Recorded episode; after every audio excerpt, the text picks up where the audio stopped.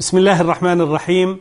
الحمد لله رب العالمين. وصلى الله وسلم وبارك على عبده ونبيه محمد وعلى آله وصحبه أجمعين. السلام عليكم ورحمة الله وبركاته. معشر المشاهدين والمشاهدات في حلقة تتمة لحلقة مضت جرى الحديث فيها عن أصحاب رسول الله صلى الله عليه وسلم.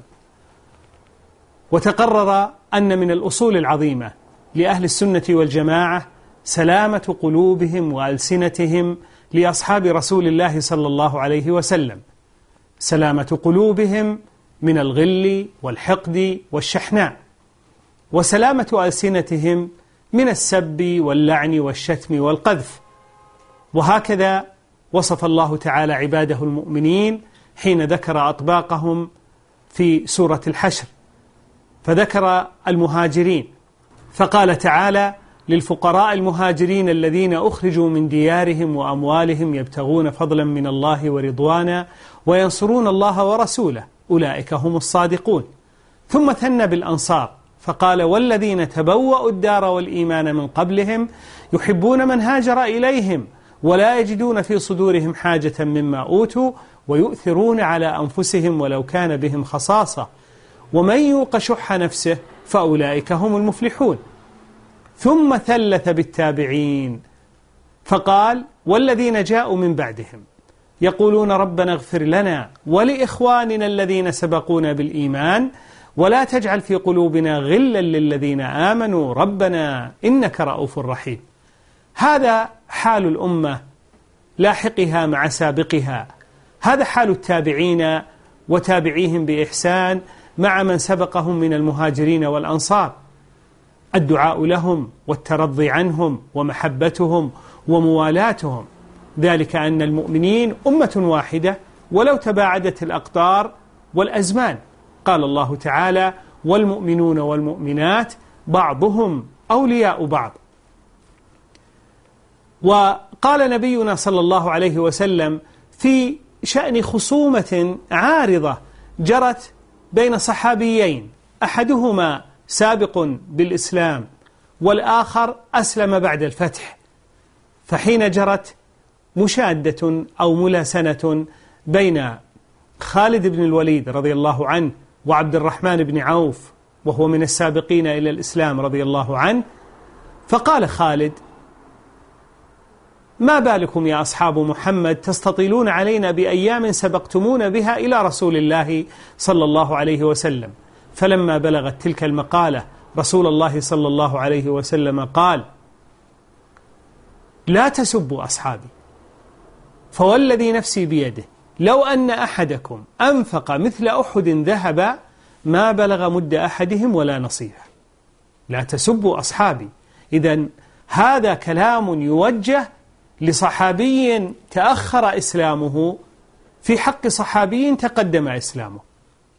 فما بال من ليس بصحابي فما بال من ليس بسني بل كان مبتدعا كما هو حال الرافضة عليهم من الله ما يستحقون الذين اتخذوا من أصحاب رسول الله صلى الله عليه وسلم غرضا وأعملوا ألسنتهم وأوغروا صدورهم ببغضهم. فإنهم لم يزالوا ينالون من أصحاب رسول الله صلى الله عليه وسلم ويلصقون بهم شتى التهم. وربما استغلوا أحداثا جرت في زمن الفتنة فأوغروا بها الصدور ونفروا بها الدهماء عن أجلة أصحاب رسول الله صلى الله عليه وسلم. ومن المعلوم تاريخيا أنه قد جرى بين بعض أصحاب النبي صلى الله عليه وسلم فتن وخطوب ولكن تلك الفتن كان مآلها فيما بينهم رضي الله عنهم إلى أن يقول بعضهم عن بعض إني لأرجو أن أكون أنا وفلان كمن قال الله تعالى فيهم ونزعنا ما في صدورهم من غل. فقد كان الصحابة رضوان الله عليهم فيما جرى بينهم من فتن كوقعة الجمل وصفين. كان كل منهم مجتهد ولكنهم أصابوا وأخطأوا. ولذلك فإن الآثار المروية في مساويهم التي ينقلها من ينقلها من المصنفين تنقسم إلى ثلاثة أقسام. منها ما هو كذب محض. مما اختلقته الرافضة قبحهم الله وشينوا به صورتهم ودسوه في كتب التاريخ. ولهم في هذا شأن كبير. فإن منهم وضاعون كذابون دجالون كأبي مخنف لوط بن, بن يحيى الذي نقل عنه الطبري وغيره في التواريخ آه، قصص وأحاديث آه، الفتنة. فإنه شيعي جلد محترق كما قال عنه الذهبي. فهذه الروايات مكذوبة من أصلها ترد على قائلها ولا تجوز روايتها اللهم إلا للتنبيه على بطلانها.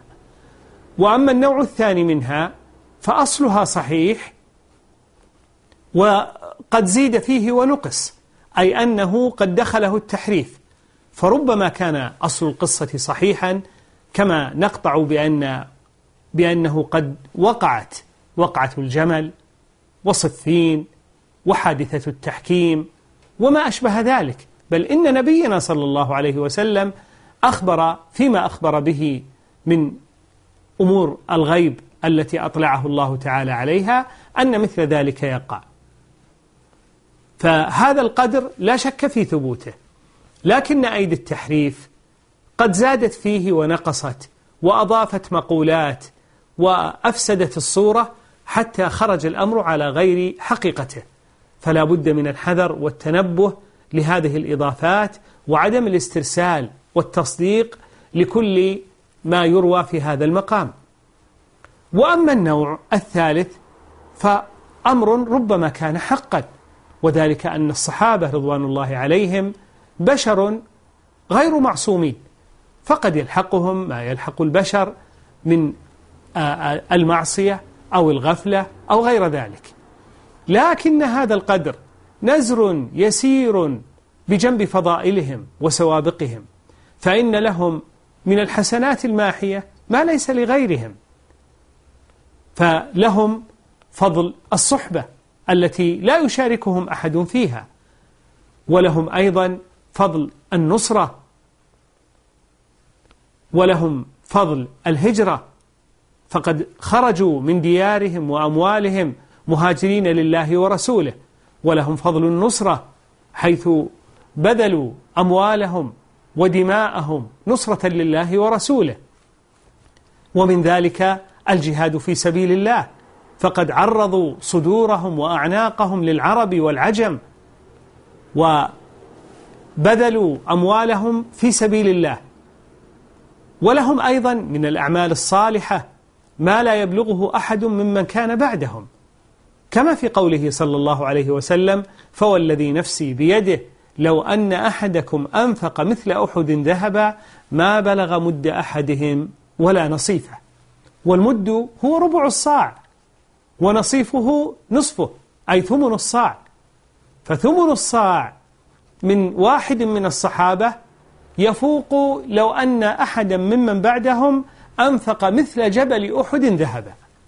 فيا له من فضل عظيم يجعل ما ينسب إليهم إن كان حقا نزر يسير مغمور بجنب فضائلهم. فلا بد من إحسان الظن بأصحاب رسول الله صلى الله عليه وسلم واعتقاد أن ما صدر منهم إن صدر وثبت صدوره أنه مغفور له وأن لهم من الحسنات الماحية أو أن يكون أصابهم من البلاء في أنفسهم أو أموالهم. ما يكفر الله تعالى به تلك الخطايا. وبهذا يتحقق للمؤمنين ولأهل السنة على وجه الخصوص سلامة الصدور والألسنة. فأهل السنة والجماعة أمة واحدة يدعو بعضهم لبعض بالمغفرة والرحمة بخلاف أصحاب البدع. فإن أهل البدع والعياذ بالله يلعن بعضهم بعضا ويكفر بعضهم بعضا. ولهذا قيل في الأمثال المضروبة لو قيل لليهود من خير ملتكم؟ لقالوا أصحاب موسى. ولو قيل للنصارى من خير ملتكم؟ لقالوا أصحاب عيسى. ولو قيل للرافضة من شر ملتكم؟ لقالوا أصحاب محمد. عجبا لهم. فقوم اختارهم الله تعالى لصحبة نبيه صلى الله عليه وسلم عن علم وحكمة وأقامهم بين يديه وكانوا وزراءه وأصحابه يغدو ويروح معهم كيف يكونون على هذا الوصف الذي ادعاه الروافض عليهم من الله ما يستحقون. وهؤلاء الروافض قد غلوا غلوا شنيعا في علي رضي الله عنه وآل, وآل البيت حتى أنزلوا عليا وذريته فوق منزلتهم. وخلعوا عليهم من الألقاب ما لا يكون إلا للأنبياء بل في بعض الأحيان ما لا يكون إلا لله عز وجل وأتوا بهتانا عظيما. وعلى النقيض منهم الخوارج أهل الجفاء الذين قاتلوا علي رضي الله عنه ومن معه من المهاجرين والأنصار واستحلوا دماءهم وكفروهم. فلذلك كان أهل السنة والجماعة وسطا بين طرفين بين الروافض الذين غلوا في علي وآل البيت وبين النواصب الذين ناصبوا عليا وسائر الصحابة العداء. فكان أهل السنة والجماعة بحمد الله طريقهم وسط ومنهجهم معتدل يترضون على جميع أصحاب رسول الله صلى الله عليه وسلم وينزلونهم منازلهم ويحفظون لهم فضائلهم ولا يسيئون الظن بأحد منهم.